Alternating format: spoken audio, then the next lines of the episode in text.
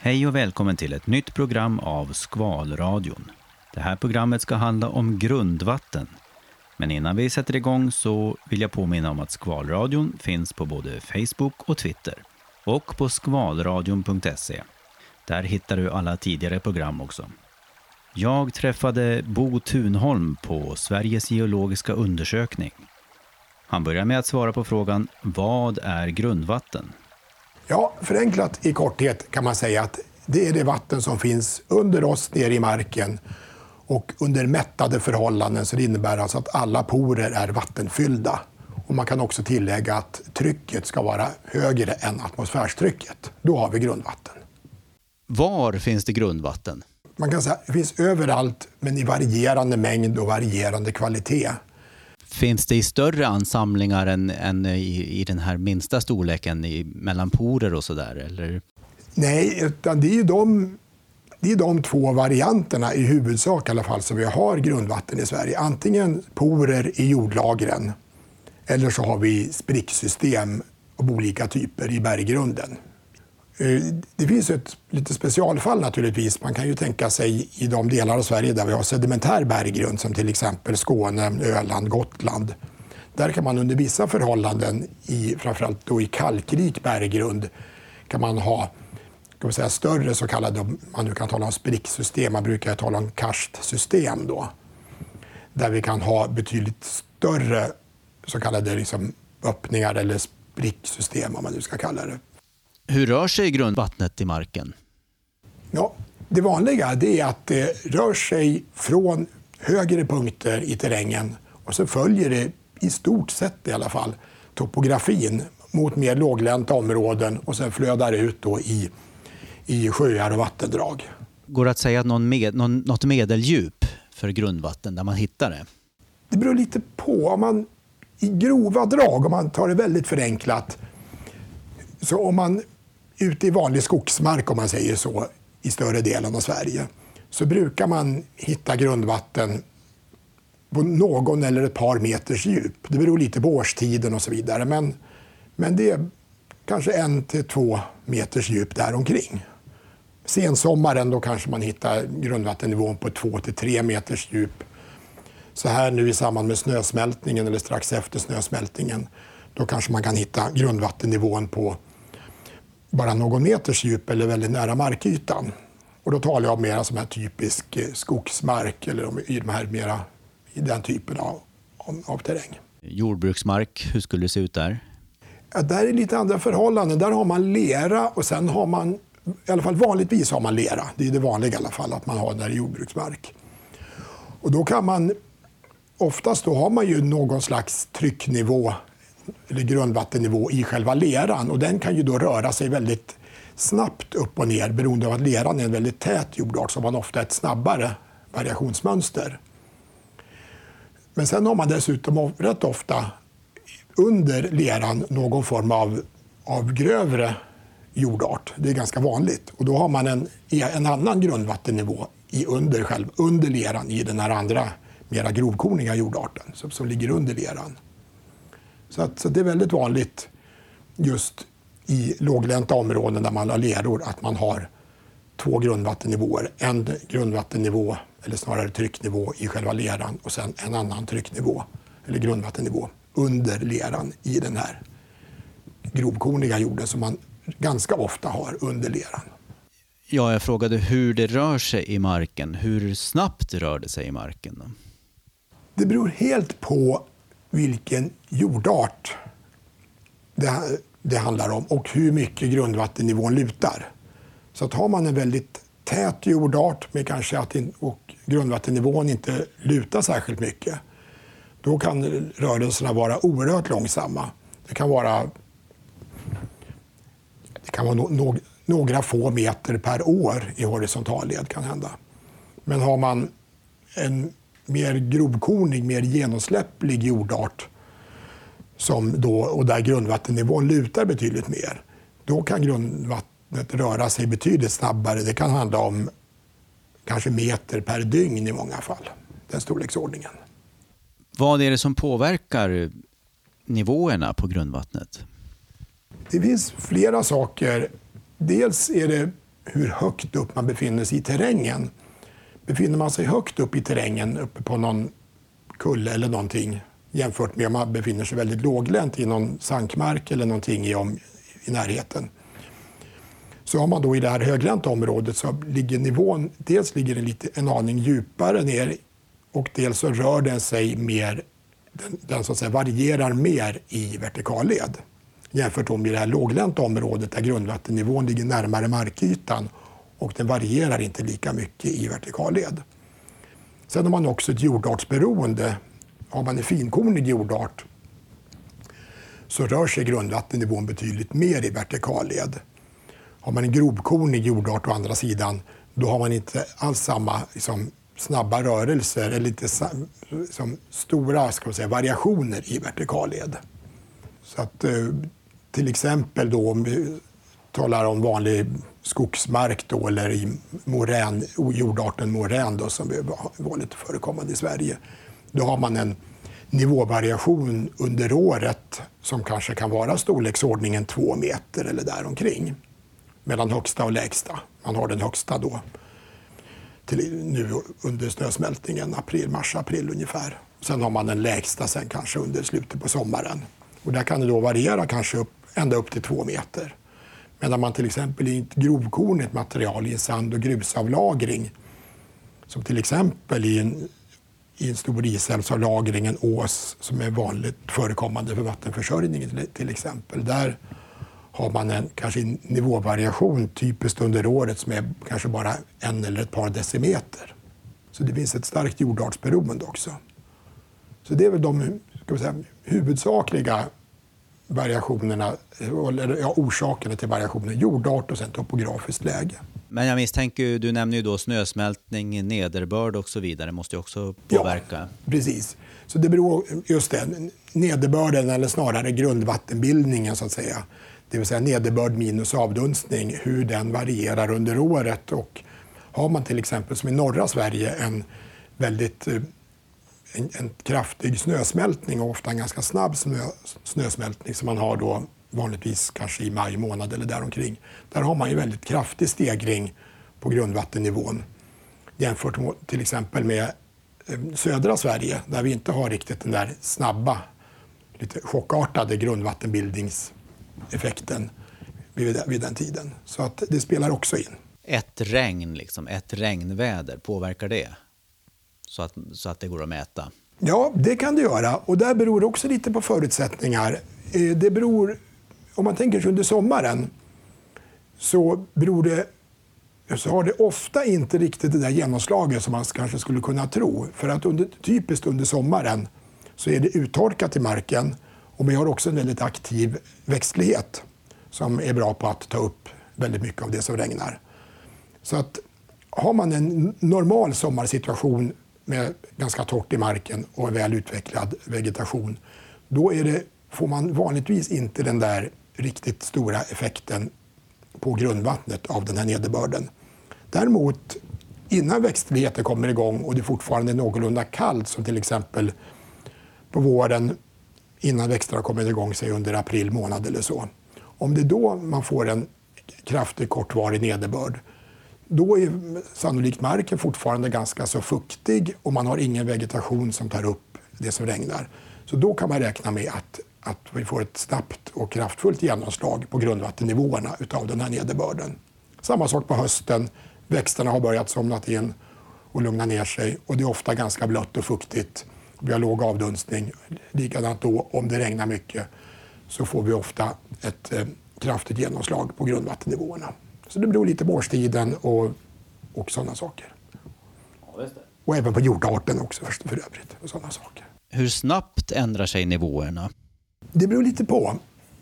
I finkorniga jordarter, då, som är typiskt till exempel ute i skogsmark, moränjordar, där kan nivåerna ändra sig inom loppet av vanligtvis några dagar från det att man har en, en, haft en kraftig nederbörd, kraftig nederbörd då kan det handla om vanligtvis några få dagar innan man har fått så att säga, ett genomslag på grundvattennivån. Har man andra mer trögreagerande jordarter som till exempel de här stora sand och grusavlagringarna som förekommer, de kan reagera. Det kan ta kanske veckor, månader innan man får ett genomslag från nederbörd till grundvattenbildning.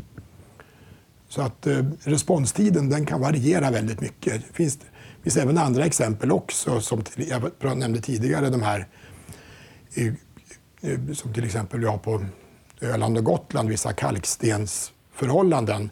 Där kan man få alltså, genomslag bara på några få ja, kanske några få timmar innan nederbörden slår igenom väldigt kraftigt på, på grundvattennivåerna. Eh, vad är det som påverkar kvaliteten på grundvatten? Man kan säga att det finns ju två saker som påverkar kvaliteten. Det ena är ju de naturliga förhållandena som påverkar kvaliteten.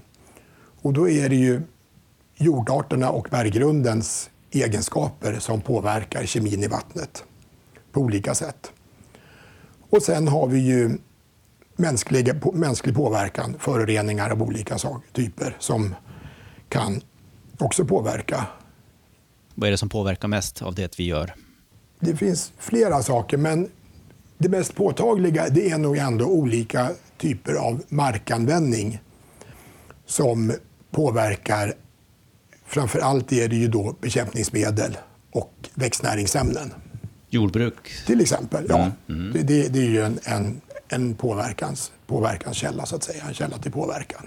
Hur är det med annan markanvändning, skogsbruk, gruvdrift? Det, fin det finns också påverkan. Det, påverkansbilden kan se lite olika ut och så, men, men påverkan finns alltid där så att säga när man har någon form av mänsklig aktivitet med markanvändning. Ja, så, så får man en påverkan på något sätt. Mm. Oavsett om det sen är skogsbruk, jordbruk, trädgårdsodlingar och parker eller vad det än kan vara så, så får man påverkan. Och det är nog ändå, om man lite grovt förenklat sett, den största påverkaren vi har. Och, och det är just då bekämpningsmedel och, och växtnäringsämnen, då, framförallt kväve, som, som påverkar. Och sen har vi ju naturligtvis även andra orsaker. Vi har ju på senare tid så har det ju kommit fram där med bättre perfluorerade ämnen som från brandsläckningsmedel som jag har aktualiserats här på senare tid. Och, ehm, ja, det, men det finns även andra, andra fenomen också naturligtvis som har mänskliga orsaker. Det, det kan till exempel vara ibland att man kan ha otur in, i närheten av en saltad väg till exempel, att få ökad salthalt i sin brunn på grund av, av vägsalt. Det kan, kan vara så i vissa fall. När det gäller kvaliteten, finns det skillnader i landet? Ja, det finns skillnader och framförallt så finns det ju skillnader vad gäller de, de naturliga orsakerna, som är i alla fall mer eller mindre naturliga. Man har ju till exempel ganska vanligt förekommande höga radonhalter av naturliga skäl i grundvattnet från, den, från urberget, den kristallina berggrunden. Och det problemet har man ju då inte vanligtvis i alla fall i de delar av landet där vi har sedimentär berggrund. Där har vi vanligtvis inte något större radonproblem att räkna med. Så det, det är ett exempel just på vad gäller just radon. Och, eh, så där, där finns ju skillnad. Sen har vi också problemet med eh, salt, salt grundvatten, oftast då i kustnära områden. Låglänta och kustnära områden. Och där är ju då källan till problemet är ju då naturligt. Så att säga. Det finns ju där av naturliga orsaker. Men sen är ju då människan med och påverkar. Eh, att man kanske borrar väldigt djupt och man tar ut för mycket vatten. Om man inte hade tagit ut de där stora vattenmängderna så kanske man inte hade fått samma salt, saltinnehåll i det vatten man pumpar upp till exempel. Så att man får det som en, orsaken kan då vara naturlig men sen får man då att människan är med och liksom påverkar systemet. Så att det blir lite en blandning naturlig och mänsklig påverkan i det fallet. Men där är ju ändå ett, i alla fall ett, om man ska se till olika delar av landet så är det ju just kustnära låglänta områden där man har det här saltriskproblemet. Och vanligtvis under sensommaren som hänger ihop med att det är låga nivåer. Är allt grundvatten bra vatten? Är det naturligt att får man upp grundvatten så är det, ett, då är det bra? Nej, det behöver inte nödvändigtvis vara det. det och, och det är framför allt om man har i, om man borrar i berggrunden så riskerar man ganska ofta just att få de här naturligt orsakade höga halterna av framförallt radon, men även vissa metaller. Man har ganska, ofta, ganska vanligt förekommande problem med höga järn och manganhalter. Man har även ganska vanligt förekommande höga fluoridhalter som är då nyttigt i väldigt låga halter men, men sen går, går man upp och får för höga fluoridhalter så blir det inte särskilt bra och det är dessutom ganska kostbart att rena. Så att, så att just att ha att borr, bergborrat grundvatten eh, är ofta förenat med kan säga, naturligt orsakade problem just av den anledningen. Sen har man då i och för sig ofta även då vad gäller ytligare grundvatten i jordlagren kan man råka ut för problem, men då är det ofta mänskligt orsakat istället. Som, som ligger då, det ligger när, mer ytligt och då är det mer utsatt för, och sårbart för mänsklig påverkan. Så att det, på det stora hela så, så är det väl ändå ett, ett ganska ett bra med grundvatten på många sätt. Och, och, inte minst så är det ju ett, man har ju ett naturligt skydd får man ju komma ihåg vad gäller grundvatten. Dels har man ju ett, ett lager med ofta organiskt material och växter nära markytan. Plus då att man har en omättad zon som kan vara flera meter som ger ett, ett skydd mot, mot föroreningar och annat. Så att man har alltså ett, den, grundvattnet har erbjudes av naturen ett naturligt skydd. Vad finns det för hot mot eh, både kvalitet och mängd? Det är två helt olika frågor, så vi kan börja med kvalitet. Kvaliteten är nog, jag vågar nog ändå säga att hotet är det största problemet ändå är nog ändå olika former av markanvändning totalt sett. Alltså bekämpningsmedel och, och växtnäringsämnen. Det, det är ju totalt sett ändå det, det som, som genererar störst problem. Och vad gäller kvantitet så är det ju inte något... Jag vill säga, totalt sett i Sverige är det knappast något större problem.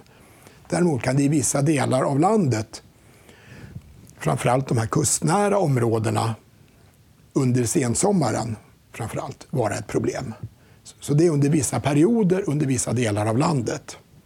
Och vad gäller då de här kustnära områdena som typexempel i Stockholms skärgård där man ofta har problem med kvantiteten på sommaren. Det är, man ska säga, det är nästan ett, på gränsen till normaltillstånd att man har, har problem med tillgången i stora delar av av just Stockholms skärgård under sensommaren.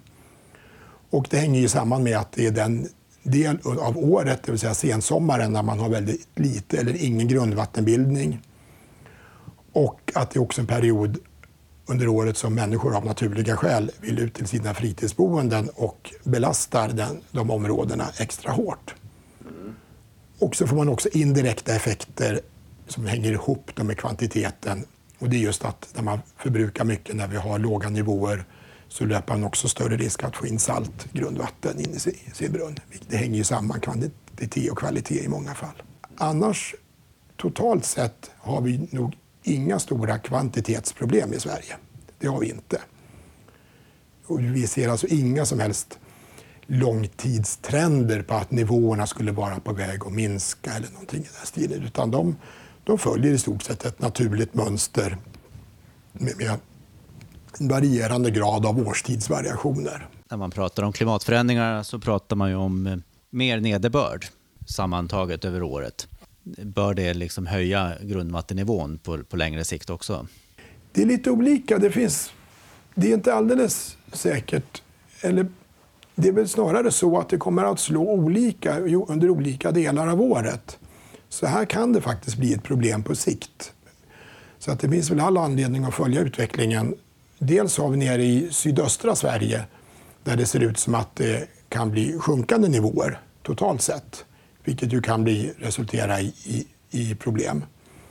Och sen kan det mycket väl också bli så i de här lite mer snabbreagerande grundvattenmagasinen att vi får en längre, vi ska kalla det för sommarperiod, så att nivåerna senare under sommaren, de, de, ska säga, de naturliga lägsta nivåerna under året, då, att de kan komma att bli ännu lägre.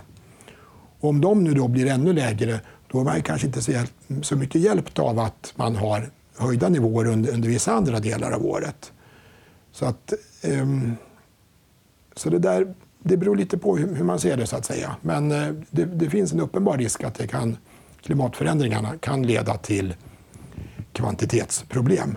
Okay. Faktiskt under vissa delar av året framför allt. På grund av den här förlängda sommarperioden om man säger så. Och vegetationsperioden. Ja, just det. Så trots att man pratar om eh, högre nederbördsmängder då, så, så kan det ändå bli problem? Det kan mycket väl bli det. Så att det där kan vara på sikt ett hot mot, mot grundvatten, grund, alltså mängden, vad gäller mängden så att säga, av grundvatten. Med tanke på att dagens vattenförsörjning är ju dimensionerad dessutom för, för det, den, den situation som råder nu. så att säga. Och får vi en annan, en annan situation som håller på att utvecklas här nu gradvis så är ju dagens system inte är riktigt anpassade för den, för den här nya situationen, eller de framtida situationerna. Ja, vad gör SGU, Sveriges geologiska undersökning, i fråga om grundvatten? Ja, om jag sammanfattar just vad gäller grundvatten så är vi ju, dels är vi ju ansvarig myndighet för miljökvalitetsmålet grundvatten av god kvalitet. Så det är en aktivitet. Och sen har vi också en roll vad gäller eh, EUs ramdirektiv för vatten och det är ju särskilt eh, e EUs direktiv om skydd för grundvatten där vi har en, en, en roll, bland annat att ta fram föreskrifter och vägleda vattenmyndigheterna i Sverige. Och, eh, sen har vi miljöövervakning av grundvatten. Vi övervakar grundvattnets nivåer, som vi har pratat om tidigare här. Vi övervakar grundvattnets kvalitet.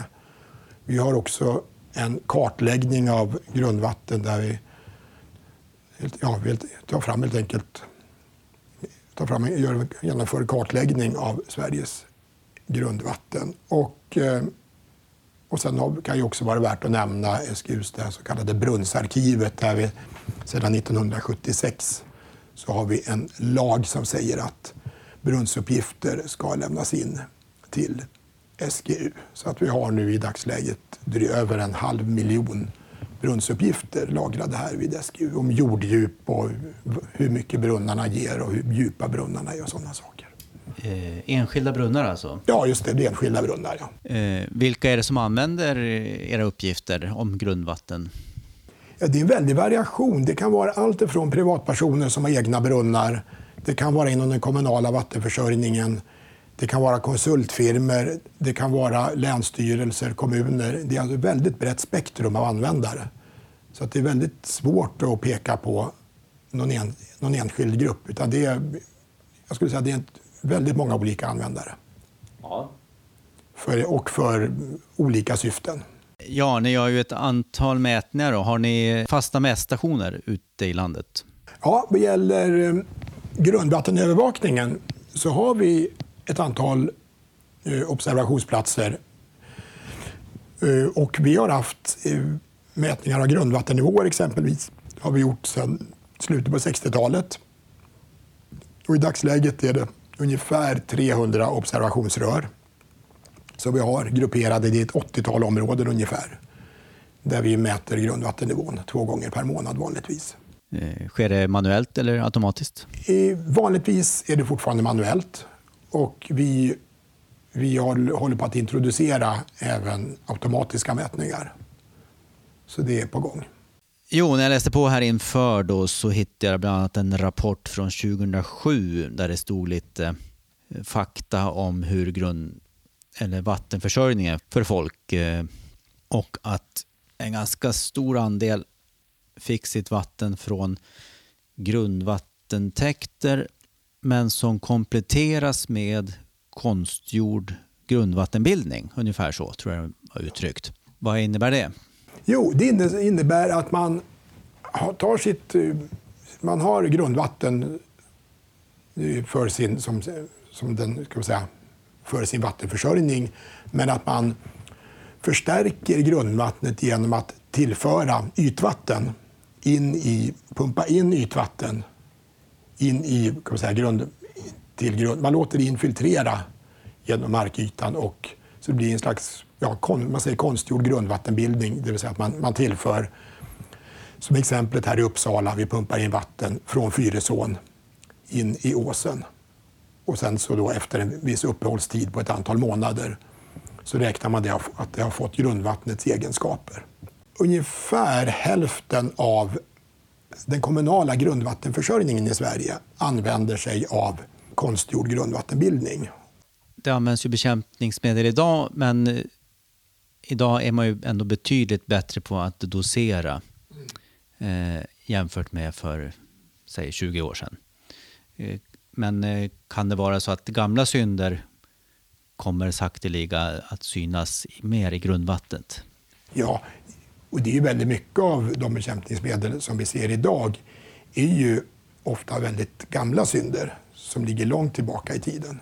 Som i många fall bekämpningsmedel som är förbjudna idag, som vi idag kan se kan säga, olika nedbrytningsvarianter som vi kan se.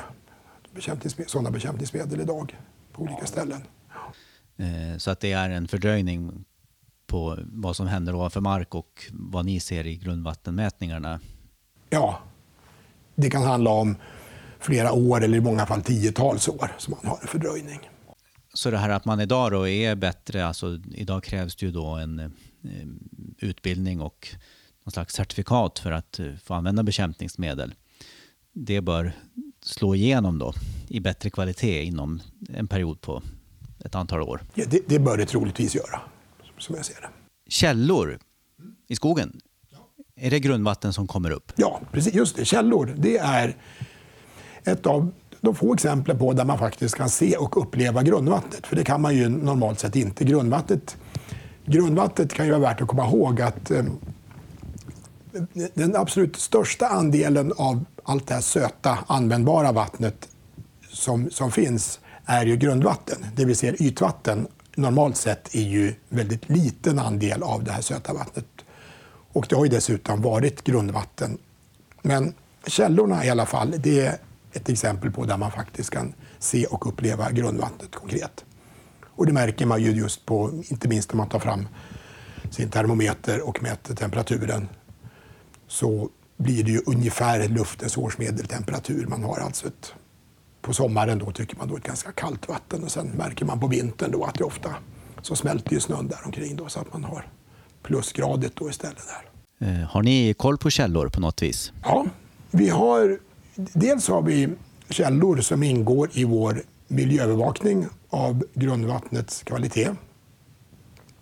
Och sen har vi också ett källarkiv där vi har inventerat, de inventerade källorna som vi har inventerat i olika sammanhang. De finns lagrade i en databas. Och de finns också redovisade på på hemsidan där man kan ladda ner data från de här källorna. Så de uppgifterna finns. Därmed inte sagt att vi har koll på alla källor i hela landet överallt. Det har vi inte. Men, men i alla fall en hel del av källorna har vi inventerat och har koll på. Tack så mycket Bo Thunholm på SGU. Tack.